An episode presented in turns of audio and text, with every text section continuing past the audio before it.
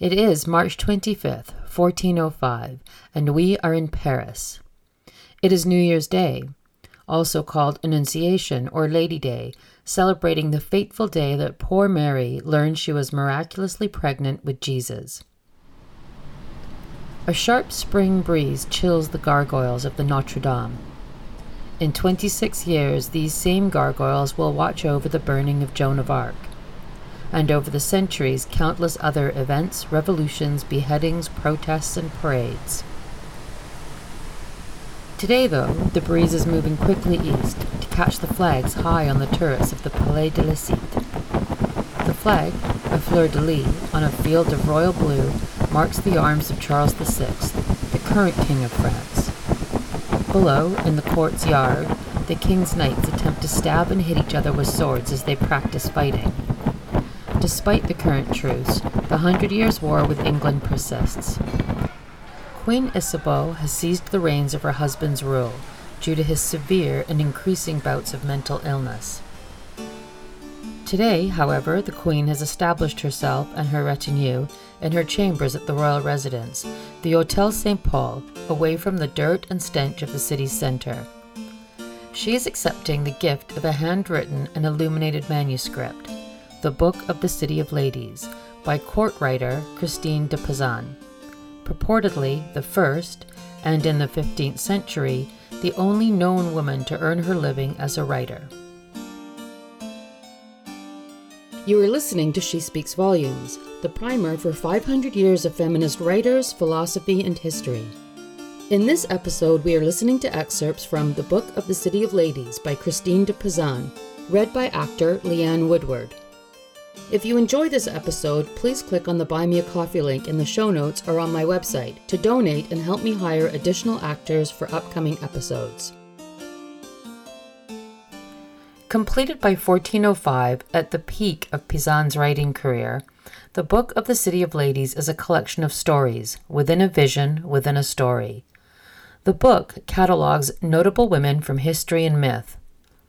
The only reason it is not as well known as the Decameron, the Divine Comedy, or Canterbury Tales is because until recently, works by women have not been considered as important to our cultural anatomy as the works of men. The Book of the City of Ladies tells of a vision Christine had in which three ladies, Reason, Rectitude, and Justice, appear before her, sent by God to talk to Christine and assist her with the building of the City of Ladies. The city will be built from the stories of women who exemplified those qualities that were admired by Pisan and her contemporaries at the tail end of the age of chivalry bravery, intelligence, virtue, chastity, loyalty, and honor. The stories are sometimes surreal and often offensive to a modern feminist, and should come with a trigger warning as rape, violence, and torture are common throughout the book.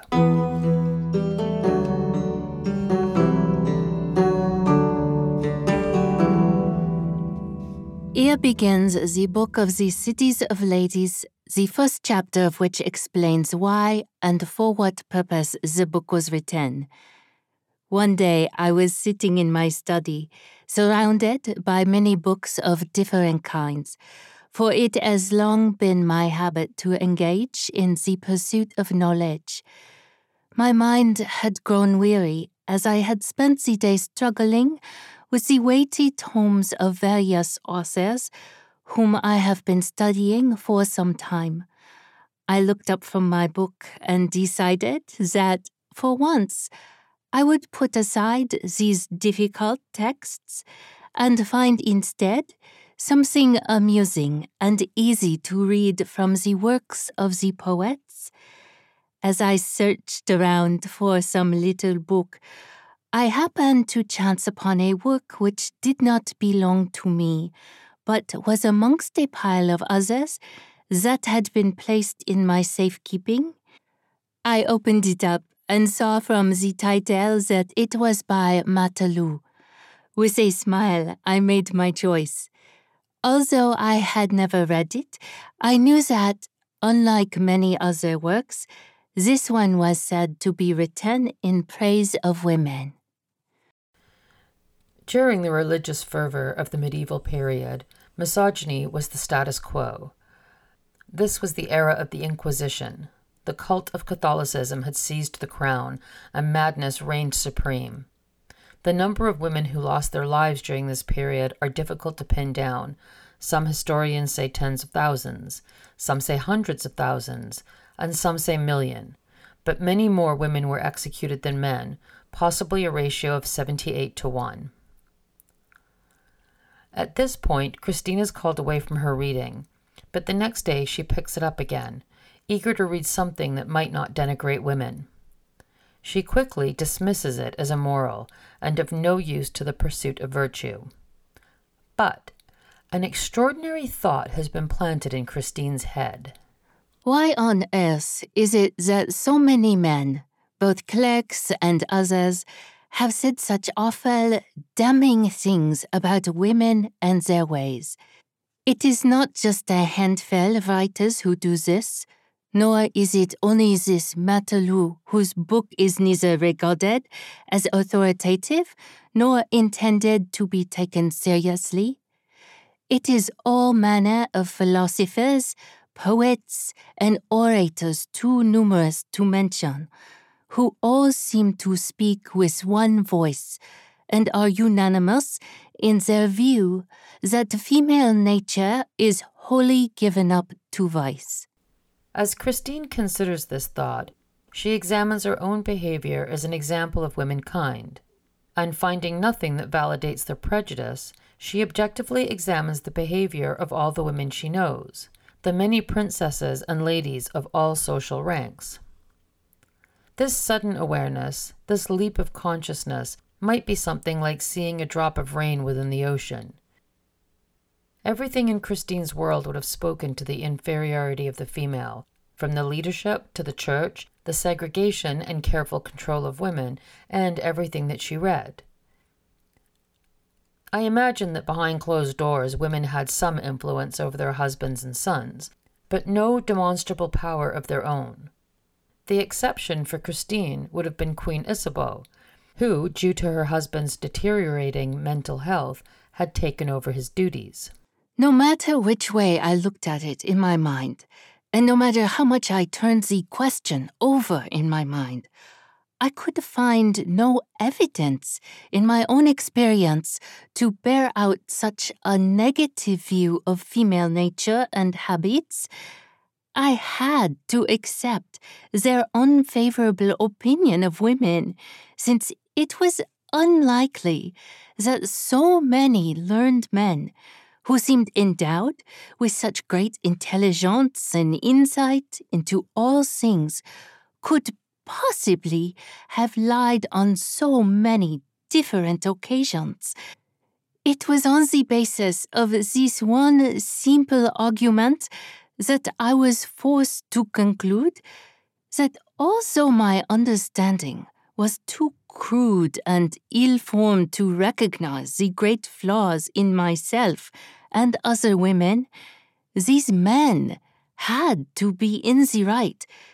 Thus, I preferred to give more weight to what others said than to trust my own judgment and experience. Christine de Pizan was an exceptionally educated woman for her time. She had access to the royal library, and her father, the king's astrologer, indulged her hunger for education despite her mother's disapproval. Christine would have read all the classic philosophers Aristotle, Plato, and Ovid, as well as writers such as Dante, Boccaccio, Petrarch, Thomas Aquinas, and Peter Abelard. These would have been her influences, along with numerous versions of the Bible, in Latin as well as French. Her learning would have been informed by her teachers, her family, the church, the beliefs of the court and its courtiers, the society and culture she lived in, especially the church. Medieval France was a pious society controlled by the Catholic Church. The Church believed women were base, animal, earthly, and were the cause of the fall from grace. Women are the reason there is evil, and that childbirth is a punishment from God for the very being of a woman. Indeed, this logic formed the basis for culture in Europe and its colonies for centuries, and its effects are still felt today. With a deep sigh, I called out to God, Oh Lord, how can this be? Didn't you yourself create women especially, and then endow her with all the qualities that you wished her to have? Yet here stand women, not simply accused, but already judged, sentenced, and condemned. Sick at heart, in my lament to God, I uttered these and many other foolish words since I thought myself very unfortunate that he had given me a female form. God and the Church guided all aspects of life in 15th century Europe, so these thoughts affected Christine heavily. She reviewed the writers she had studied and found nothing that indicated a positive view of women. This was in an age when women were supposedly more respected. Worship of the Virgin Mary was at its peak, and there was an increase in female scholarship within the church.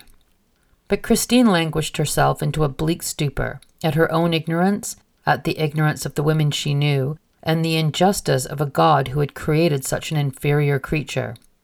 In her depressive trance, Christine has a vision.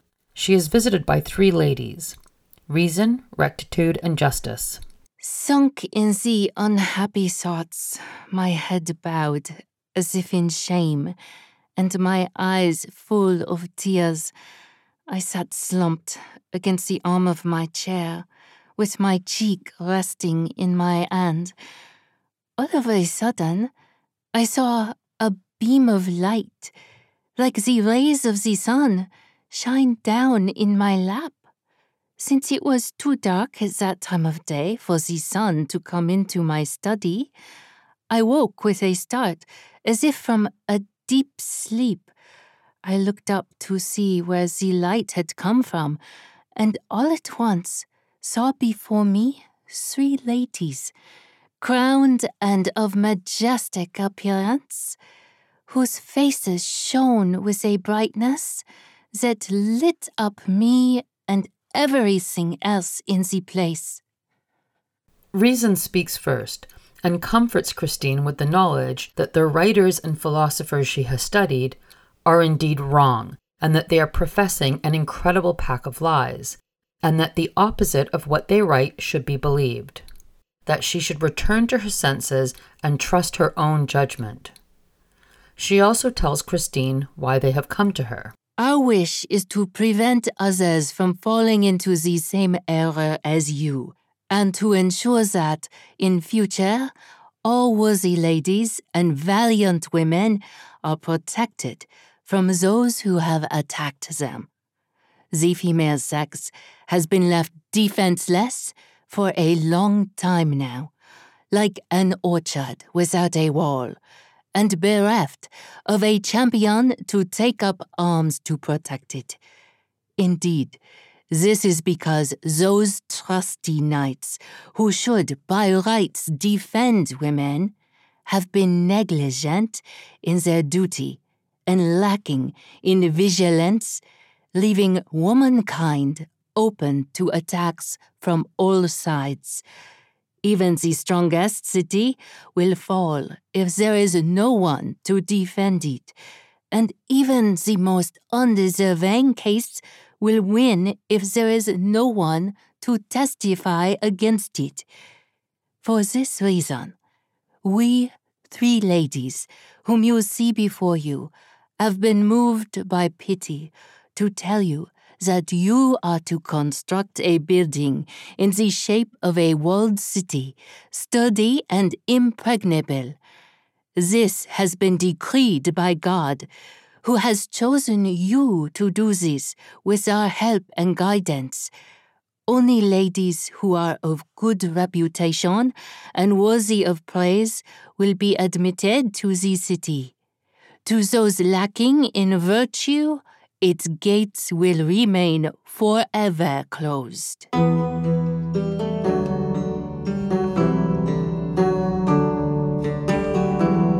Christine de Pizan was born in Venice in 1364.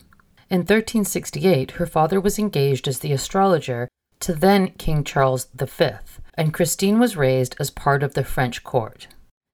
In 1379, Christine married Etienne de Castel, a notary and royal secretary.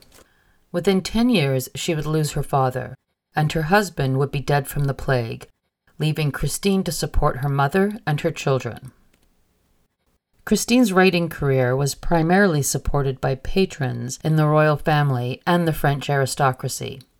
This would certainly have influenced what and how she wrote. Christine wrote many poems, ballads, and chronicles, and three works on statecraft for Queen Isabeau's son when he came of age, which have been lost, except for the last book, The Body Politic, which detailed military leadership and the function of the military class in broader society. During her era, Christine de Pizan was a much respected writer and thinker, her works being published for well over a century after her death. To learn more about Christine de Pizan and the other writers in this series, you can sign up for the monthly newsletter. There are articles on the writers featured in this series, as well as updates on Feral Culture Lab podcasts and productions. The link is in the show notes and on the website, feralculturelab.com.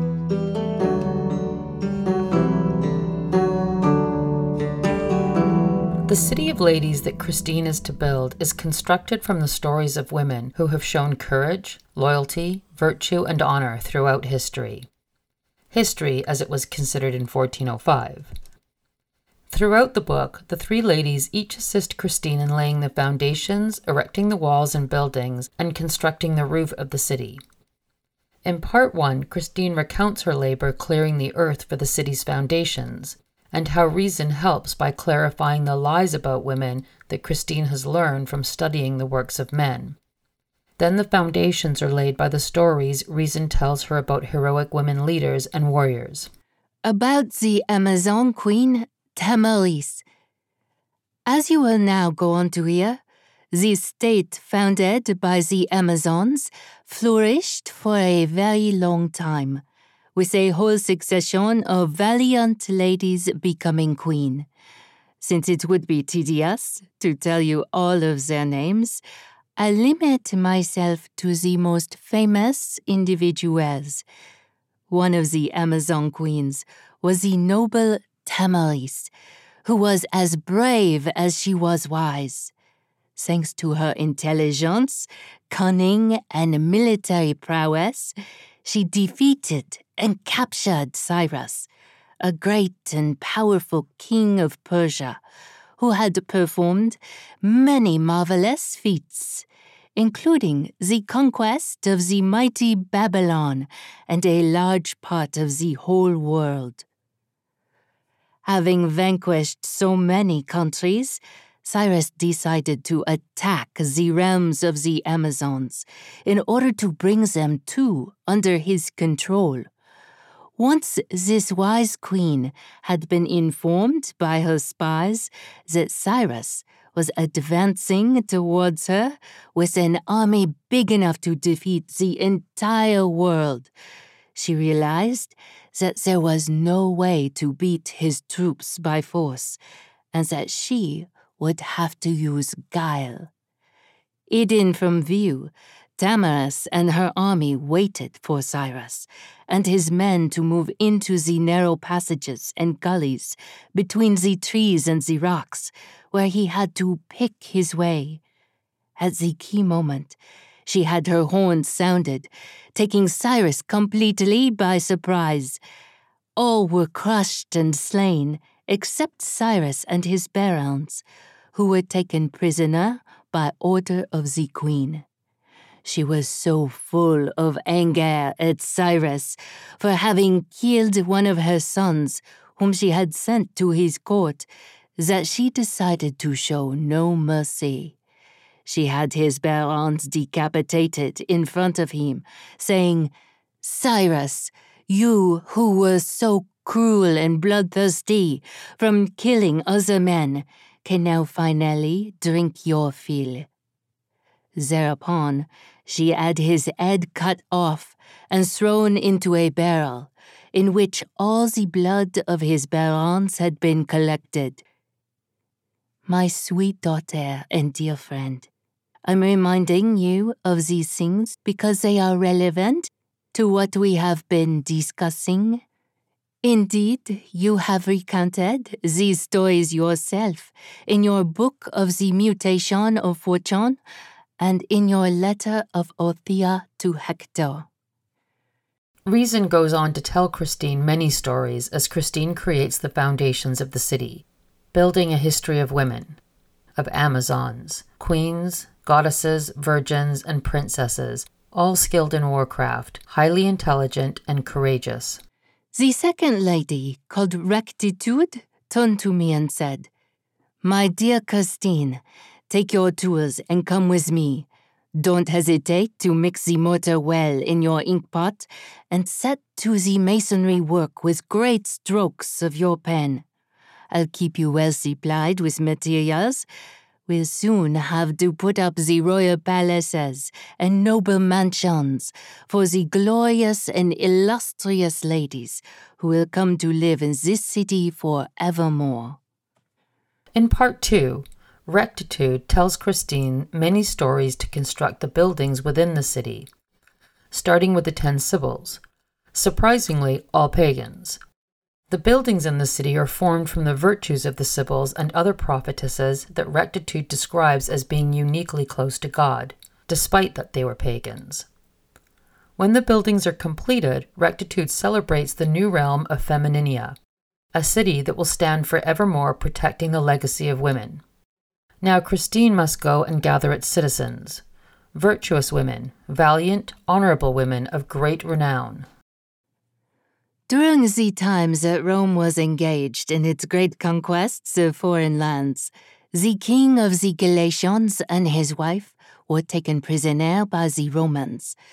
During their captivity, one of the Roman generals became infatuated with the noble queen who was not only beautiful and modest, but also virtuous and chaste. He pleased with her at great length. He tried to bribe her with gifts, but seeing that his entreaties were having no effect, he forced himself on her. The queen was so distressed by this outrage, she could not stop thinking about how to avenge herself. She bided her time and hid her feelings until the ransom that would free her and her husband arrived. The lady insisted the money be handed over to the general in her presence she advised him to weigh the gold and to make sure he was not being cheated. Whilst he was checking the money, and when none of his men were present, the lady picked up a knife and slit his throat. Such were the stories that Rectitude told me on the subject. Lack of space prevents me from going into detail on all of the examples she gave me, such as Lena, a Greek woman who refused to denounce two men who were friends of hers, preferring instead to bite off her own tongue in front of the judge. Rectitude also told me of other women who were so strong willed they chose to die from drinking poison rather than fail to uphold truth and decency. Many of the stories in City of Ladies may be offensive to modern day women, particularly the self sacrificing stories where women who have been raped throw themselves on swords so their husbands may avoid shame, or the women who stay with their husbands that are shockingly abusive, knowing God will reward their loyalty and obedience. To women in the 15th century, however, these were admirable qualities, and not wholly dead in today's society. Women still stay in abusive relationships out of loyalty, and still internalize a self destructive feeling of shame at having been raped, despite the fact that women were only taught to feel shame because rape meant a loss of virtue. But for who? Who was this virtue serving? It is what I like about the story of the Queen of the Galatians, who was sadly not named. She had agency. She actively and independently responded to being raped. After the inhabitants arrive in the City of Ladies, Justice steps forward to bring the finishing touches the Queen and the Court of the City of Ladies.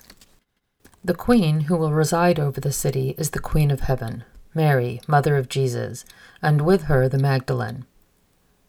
The court is created from the stories of female saints and martyrs. These stories are fantastically rich in symbolism and magic, but essentially illustrate a horrifically patriarchal ideology, violent and punitive. The Queen of Heaven and the Magdalene are then invited through prayer, and Justice tells the story of St. Catherine, the daughter of the King of Alexandria. At 18, she inherits her father's lands, which she manages with great discernment. As a Christian, she has decided not to marry, but to devote herself to God. The emperor Maxentius comes to Alexandria to sacrifice at one of the pagan temples. Catherine approaches him and tries to convert him to Christianity. The tyrant Maxentius, who was inflamed with desire for the beautiful Holy Catherine, began to pay court to her in attempt to persuade her to do his bidding. However, when he saw that he was getting nowhere with her, his pleas turned to threats and then to torture. He inflicted a cruel beating on her before throwing her into prison. She was placed in solitary confinement for 12 days. He hoped to starve her into submission. When the 12 days were up, she was brought before the emperor once more. Seeing that she was even healthier and lovelier than before, he was at a loss as to how to inflict an even crueler torture on her than before. The emperor took his prefect's advice and had wheels made up, which were fitted with razor blades. The emperor had Catherine stripped and forced her to lie between the wheels, yet she never once left off worshipping God. When the emperor's wife learnt about all the miracles that God was performing on Catherine's behalf, she converted to Christianity and criticized her husband for his conduct. The emperor had his wife tortured and her breasts cut off. Whereupon the Virgin said to her, Most noble queen, don't be afraid of these tortures for today you shall be received into never ending joy. The tyrant ordered his wife to be beheaded, at which sight huge numbers of his subjects converted. He asked Catherine to become his wife, but when he realized that she was turning a deaf ear to all his pleas, he finally condemned her to be decapitated as well. In her prayers, she invoked the grace of God for all those who would remember her martyrdom. As her martyrdom came to an end, milk rather than blood poured forth from her body. There are numerous stories of female martyrs in Part 3 of The City of Ladies, all detailing horrific tortures inflicted on beautiful and virtuous women. But the tortures are also fantastic, surreal, and metaphorical. Wounds that bleed milk instead of blood, perfumed scents arising from burning bodies or from the mouths of virgins who miraculously survive being crushed by spiked concrete wheels. Mystical creatures appear, angels sing, and clouds descend from the sky to cover nubile bodies stripped bare in public. It isn't the historical accuracy of these stories that are important. Their trueness is in the naming of women who had agency, however misguided, who made a mark, who made their presence known in a history written by men, told to men with the specific purpose of patriarchal dominion. These tales create a backstory for women, a history of our own, a frame of reference for what we were doing while he was busy doing the things we learn about in school.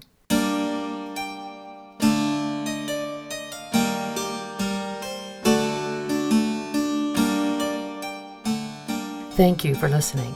I hope you've enjoyed this episode of She Speaks Volumes. If you have, please give the show a good review on Podchaser. The link is in the show notes. To support the show, you can subscribe to the newsletter, follow She Speaks Volumes on Instagram, and donate through Buy Me a Coffee to help me hire more actors for future episodes. In the next episode, we are listening to passages from Dialogue on the Infinity of Love, written by the 16th century Italian philosopher and courtesan Tullia di Aragona.